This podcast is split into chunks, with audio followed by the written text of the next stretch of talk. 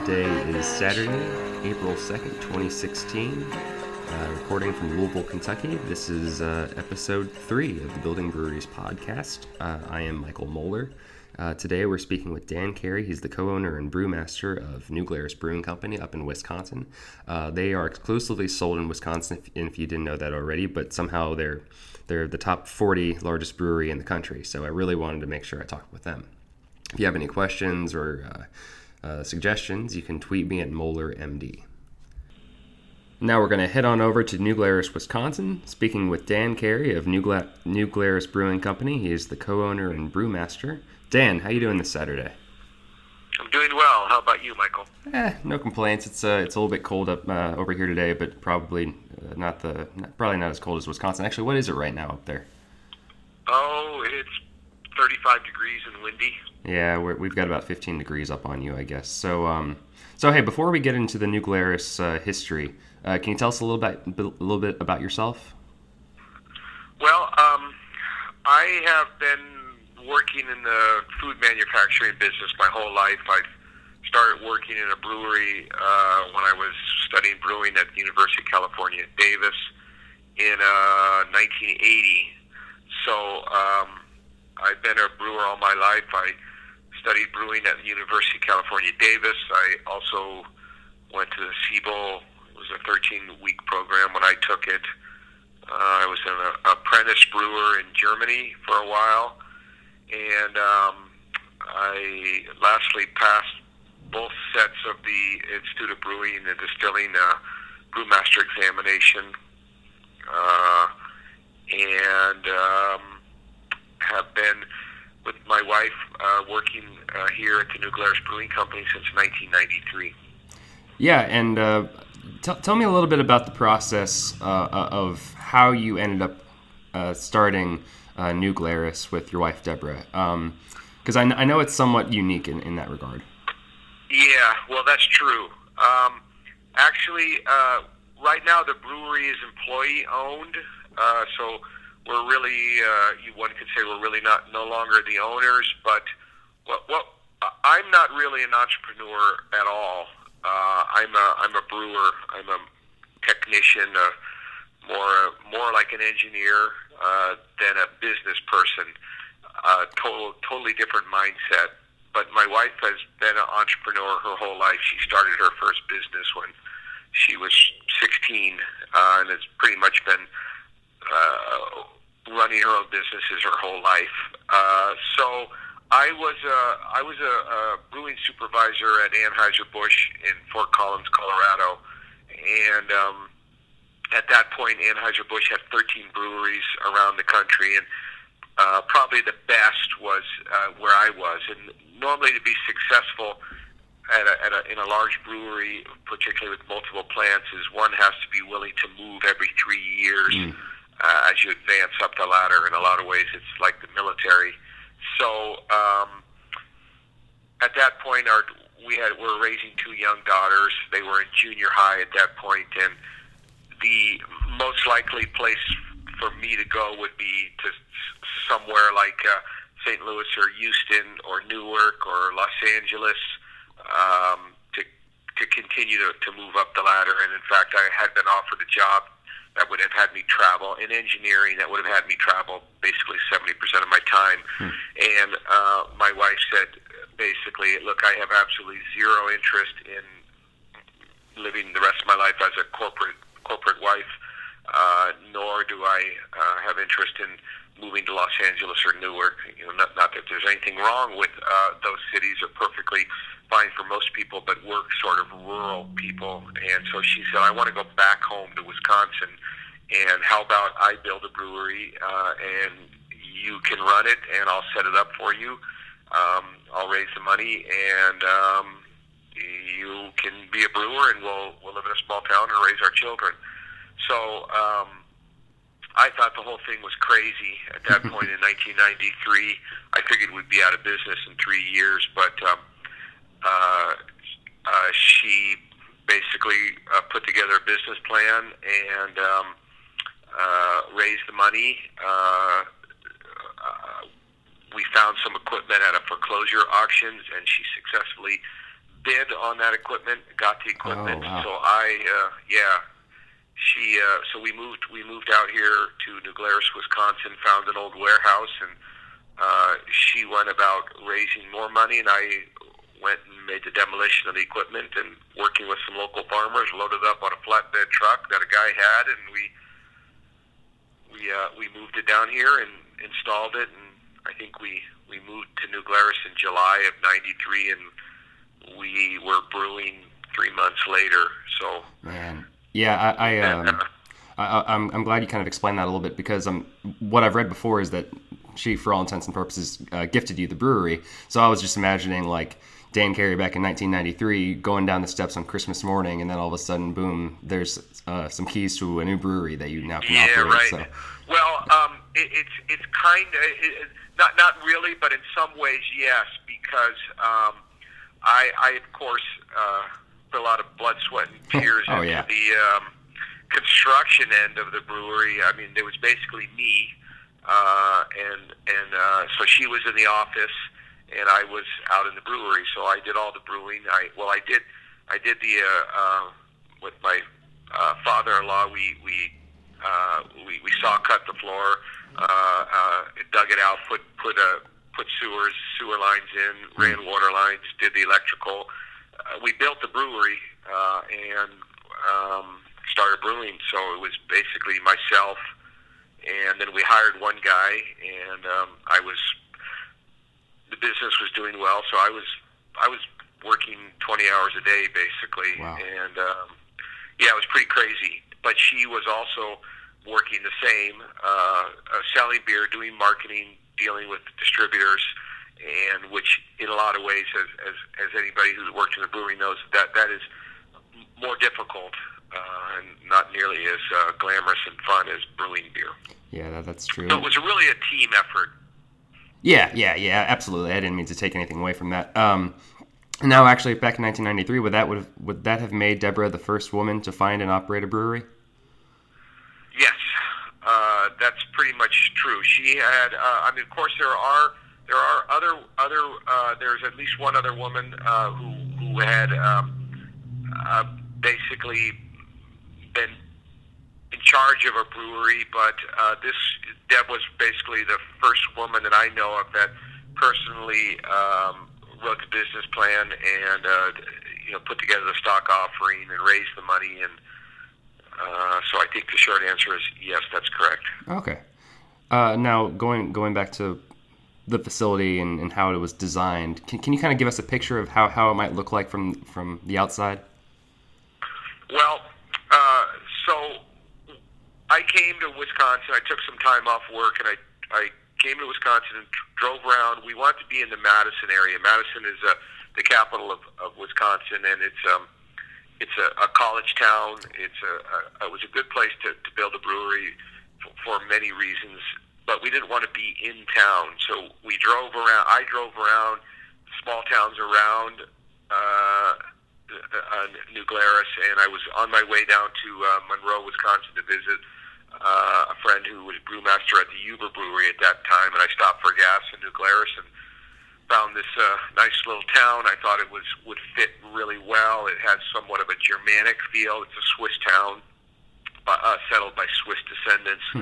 Um, and so we we uh, uh, said, uh, you know, this would be a great town. So Deb made some phone calls and found an old warehouse in town, a 10,000 square foot warehouse that had been uh, built in the 60s and was basically uh, uh, weeds were growing out in front of it and nobody was renting it. So we it was actually owned by a Swiss man who lived in Chicago, and we uh, we met with him, and Deb was able to negotiate uh, that we would get one year's free occupancy of the building in exchange for some stock. And after a year, we agreed to buy the building, so that allowed us to have a place without having to put any money down. So we were able to uh, have a building and uh, that we would own in a year because you know a lot of breweries will rent space, lease space, and that for me is a, uh, something that we did not want to do. That's that's dangerous to Sure. be beholding to a, a landlord when you're putting lots of equipment into a building. So uh, that's how we got our start uh, in the village of New Glarus. Okay, and uh, and you've since moved on from that warehouse. Is that is that correct? You've uh, you've Uh, got a new yes facility. and no. We we built a new brewery, so that, that that warehouse still exists. We still we still brew there. That's our old brewery. We call it our Riverside Brewery because it's along the Sugar River on the north side of New Glarus, and it's a brewery that has a capacity of about sixty thousand barrels. We still brew down there. We have what's called our Wild Fruit Cave, which is fairly large coolship uh, for making spontaneously fermented beers, and we have lots of uh, oak tanks, anywhere from 15 to 100 barrels. Uh, so we have a whole cellar that we use for brewing spontaneously fermented beers. We make more of our esoteric beers down there, a lot of the heavily dry hopped beers, the things that require a little bit more hands-on activity. But eight years ago, on the uh, south side of town, up up on a, on a hillside, we built what we call our Hilltop Brewery, sort of inspired by the breweries of Europe, like Weihenstephan or or uh, Andechs. Um, so we we built a state-of-the-art brewery here that has an ultimate capacity of about 300,000 barrels. So we've been brewing up here for eight years. So we have two plants in town. Okay, very cool. And, and it's, that's kind of like modeled after Bavarian Village. Yeah, pretty much. It's kind of a combination of a Wisconsin farm and a, and a, and a Bavarian style. Okay, cool. All right, so um, you know, I'm I'm recording in Kentucky right now. Why, why can't I get any like spotted cow in Kentucky? Why you, you all only you all only have it in Wisconsin? You you you refuse to leave the uh, state. The, the short answer is, is I would encourage you in Kentucky to uh, to drink. Uh, there's, you have uh, fine fine beers in Kentucky. Uh, we always believe that local beer is better. Um, and of course, you can't go wrong with bourbon. But uh, uh, the the real reason is is that we um, when when we built this brewery, we were not really interested in being sales and marketing centric. We were not. Uh, to give you an idea, we have more lab technicians than we do salespeople. Oh, wow. I bet that we have uh, this year we'll do I don't know, 220,000 barrels in the state of Wisconsin, and we have uh, three salespeople. So we did not want to be uh, spread thin. Um, we wanted to keep the brewery small. The problem when nowadays when you experience significant growth like all craft breweries are, we were up 21% or so last year, that it's extremely expensive to keep up with that because you have to keep, you know, you have to keep feeding the uh, dragon, so to speak. You have to keep putting, if you have shelf space, you have to cab beer to fill that shelf space, and if you don't, somebody else will take it. So that means that you have to constantly be in a state of construction. And construction is measured as you approach the size that we are. Construction is measured in yearly outputs of millions of dollars. So um, every year going to your bank and asking for five or ten million dollars for a new cellar, a new brew house, uh, a can line, a new keg line, it, it means that uh, you either need to extend yourself beyond your means or you have to take on investors, which dilutes your ownership. And uh, so by controlling your growth to a more manageable level, you can do things out of cash flow. You can do things responsibly with a local bank that you we have a bank that we've dealt with since the day we opened so they know us they trust us and we're fiscally responsible we keep things in control now when you when you when you read about these um, successful breweries around the country that are taking on investors or uh, or selling uh, part of their ownership uh, it, it means that they have to do this in order to continue to generate that type of growth. Sure. We, uh, Deb, had, had absolutely zero interest in that because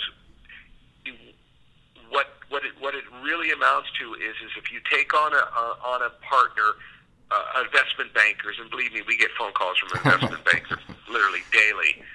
What they want is is to give you lots of money for 30%, 49%, 51% ownership in the brewery, but they want you to stay and run the brewery.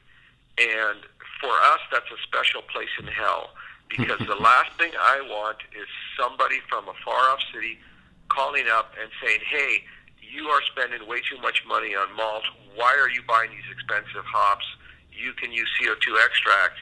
I, you know, you can buy malt for uh, uh, 20% less than you're paying. Why are you paying your people so much? Why are you paying 100% of health insurance?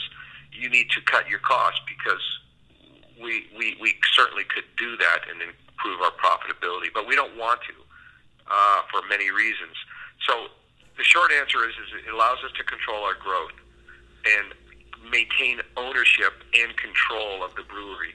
Secondly, we brew a type of we brew types of beers that are enjoyed by people in Wisconsin. So we're successful with our people mm-hmm. because we understand the sensibilities, we understand the taste, we understand the sense of humor. We're well known in the state. People know who we are. They understand our values. They understand what we're doing. They're familiar with us as people, as a company. If we were starting to sell in Kentucky, for example, we would be one of I don't know, 100 or 200 beers on a shelf. Right. That means that it's that's not a good long-term investment because people would try it, say, "Oh, that was nice. I'll click it off my list, and now I'm going to go to what else is new." That's not a sustainable, uh, in my opinion, or our opinion. That's not sustainable because there's no allegiance. Um, yeah.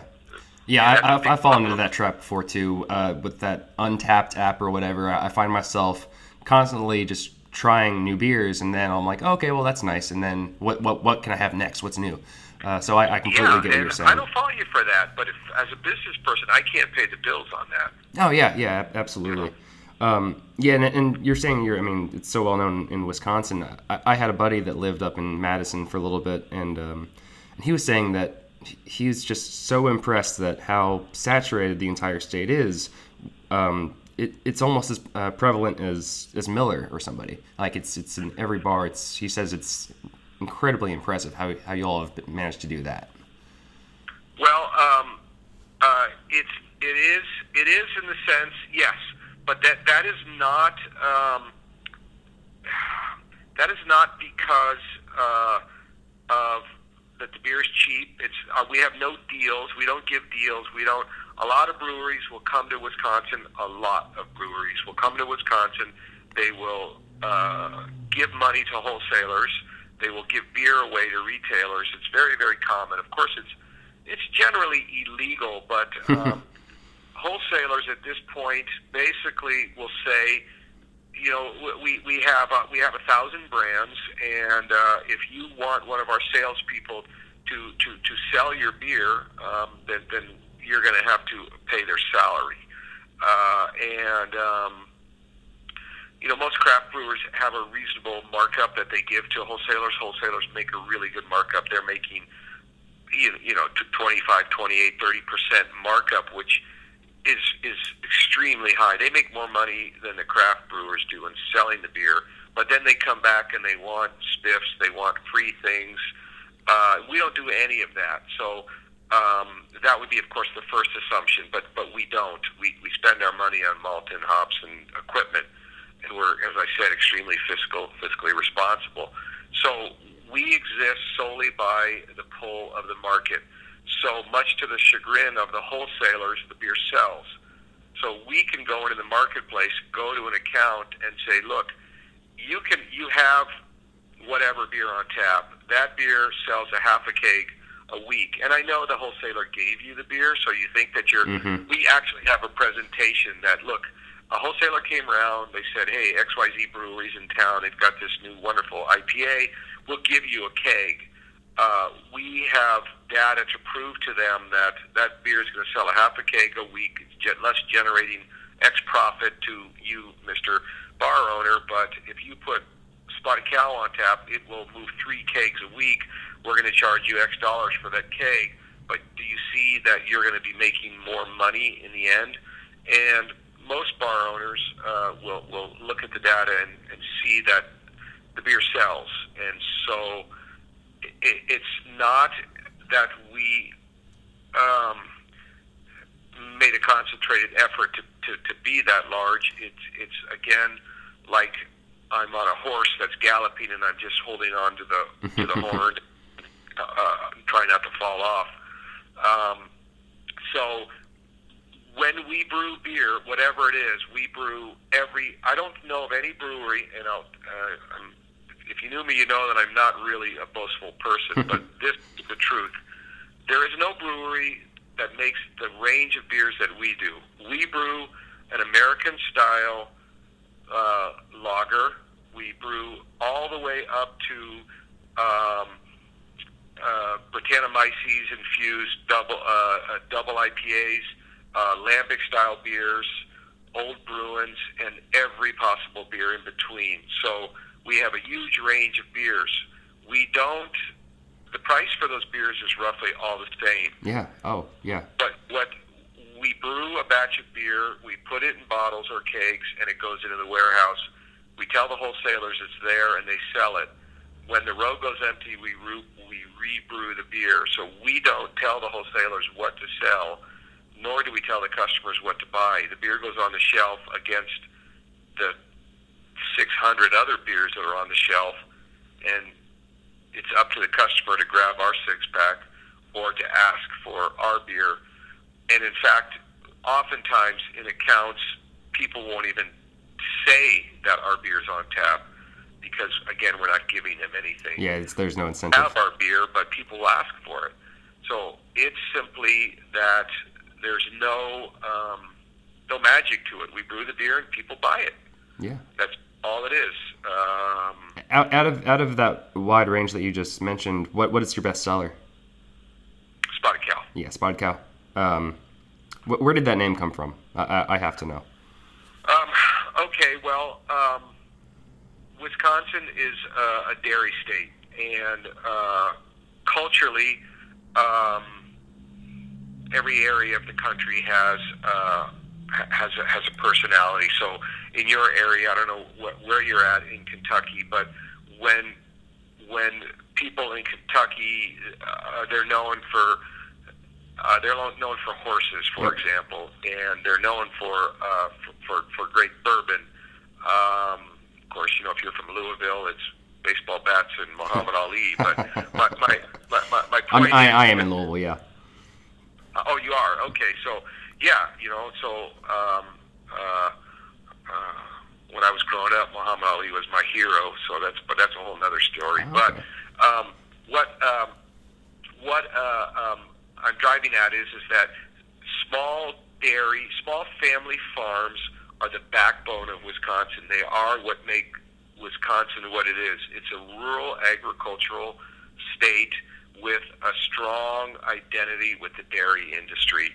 So um, a spotted cow, of course, ref- refers to a Holstein or might call them Friesians, but the black and white cows. So that is part of the psyche of our state. And it used to be that everybody had 40 cows and milked, milked uh, was, you know, milked cows. So we, many years ago, we had won an award for a fruit beer, Belgian Red. We went to England to receive, um, this is right after we opened. Uh, we won gold medal at the uh, um, Institute of Brewing and Distilling uh, competition in, um, in in Yorkshire. So we went to receive the award, and we were driving around the countryside. It was the springtime, and there were sheep everywhere.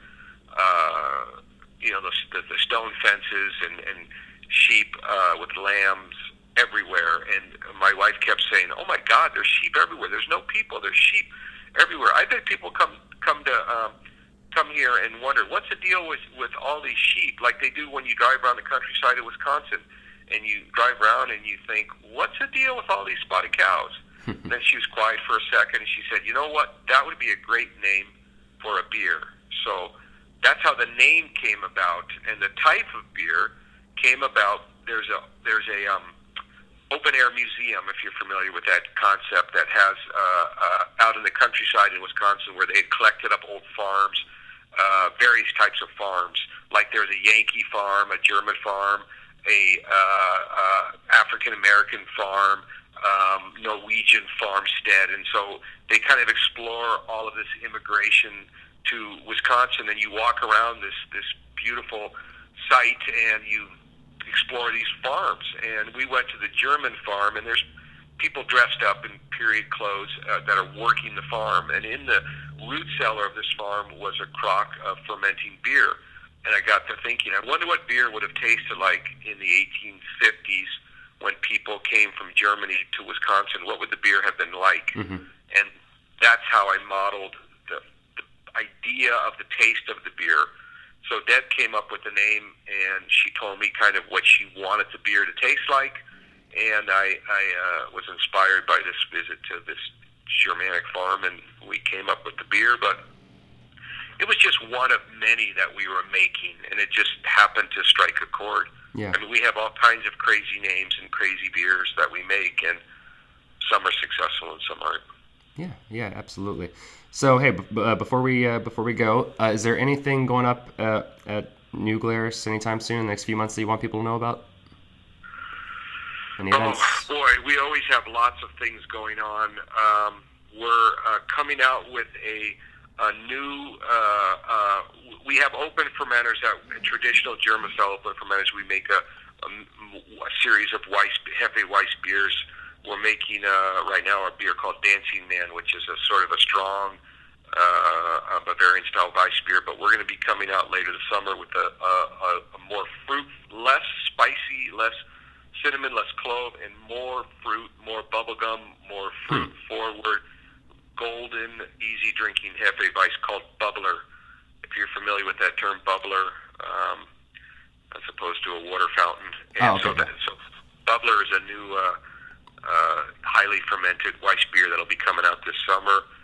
We also have a Zwickel beer that we're selling only out of our gift shop, and we have a series of uh, lambic style beers, um, uh, that, and also a, a old brewing that's made in our wild fruit cave. There's always something going on. Yeah, yeah, it sounds like it. Well, Dan, thank you so much for your time today. Uh, I Sure. really, I really do appreciate it. My pleasure. Thanks for including us. Yeah, absolutely. Take care.